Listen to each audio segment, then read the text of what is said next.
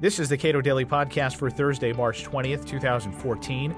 I'm Caleb Brown. Privacy and technology are often at odds, and how courts handle that will be dealt with in a pair of upcoming cases at the Supreme Court. It could have huge implications for government snooping. Jim Harper, senior fellow at the Cato Institute, argues the vast amount of information carried by modern mobile technology demands legal justification for searching those items. The Supreme Court has been, for some years now, working to reconcile the protections of the Fourth Amendment with the advent of new technology. And it's clear that they want to see that privacy is not eroded by new technology, but they don't necessarily know how. So we've been briefing the court, including in the Jones decision, which came down in January of 2012. That case dealt with whether law enforcement could place a GPS device on a car and track it for four weeks straight, generating 2,000 pages of information about the movement of the car without a warrant. The court unanimously held that law enforcement cannot do that, but they were divided as to reasoning. The majority opinion, written by Justice Scalia, uh, focused on the use of the car, that is, the attachment of the device to the car in combination with the tracking. That was a search that required a warrant. Justice Alito wrote for a, a, a, a four member concurrence saying that that didn't make any sense, but the reasonable expectation of privacy test would apply.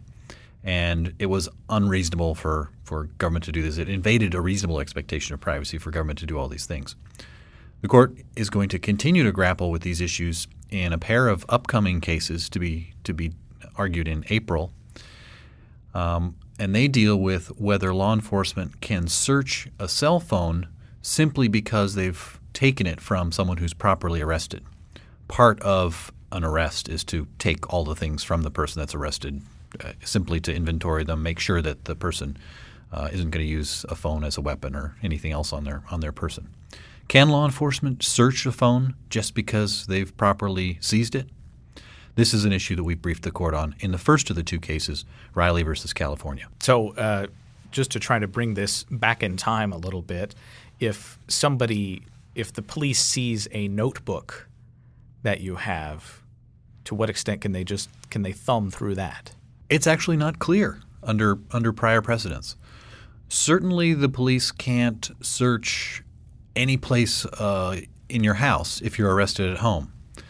The Chimel case says that law enforcement can't just search all around because they've arrested somebody. If somebody has some papers on them and it's not a major intrusion, I think the courts might allow the law enforcement to look at those papers. But cell phones are quite different in the vast amount of information that they carry.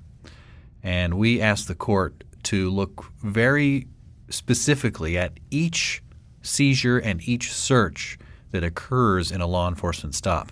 Each one must be justified, and we argue that the search of a phone is a distinct act from seizing the phone, and the search of the phone must have legal justification. It must pass the test of the Fourth Amendment, which is to be reasonable. Now, cell phones today do a lot more than your telephone did 20 years ago it connects to papers and effects that are far away.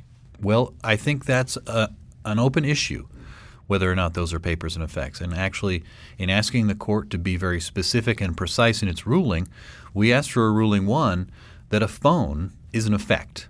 Now, under the Constitution, uh, the Fourth Amendment, um, persons, houses, papers, and effects are what, what are protected. The court has held that a car is an effect the court has held that a trunk is an effect. It's a, a, a travel trunk.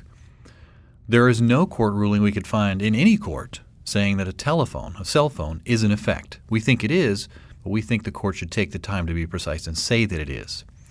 In addition, we argue that a cell phone contains conceptually separate and distinct papers and effects because phones, including the one in the Riley case, have photographs and law enforcement looked at the photographs in the phone. Those are analogous to portraits or drawings that you might have seen in the founding period. Obviously, phones have emails in them, they have text messages in them, they have lots of material that is highly analogous to communications from the founding era.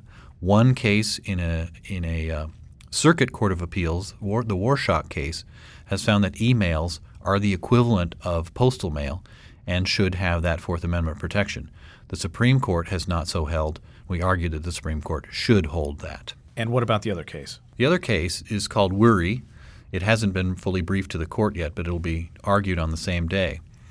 And in this case, the facts are slightly different. And I think it's good that the court paired these two cases because exploring the details of the two cases will allow for a better exposition of, of how the Fourth Amendment applies.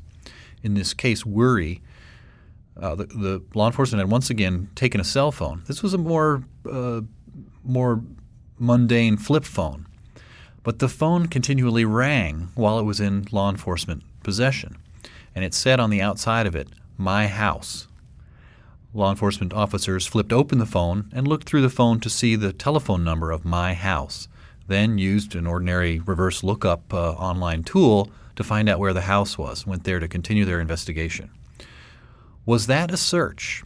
I believe, and I, my thinking is still in flux on this, that the, the My House displayed on the outside of the phone was available in plain view. It wasn't a search look at this thing. They properly seized the phone, and then what this phone happens to display, they're entitled to take cognizance of.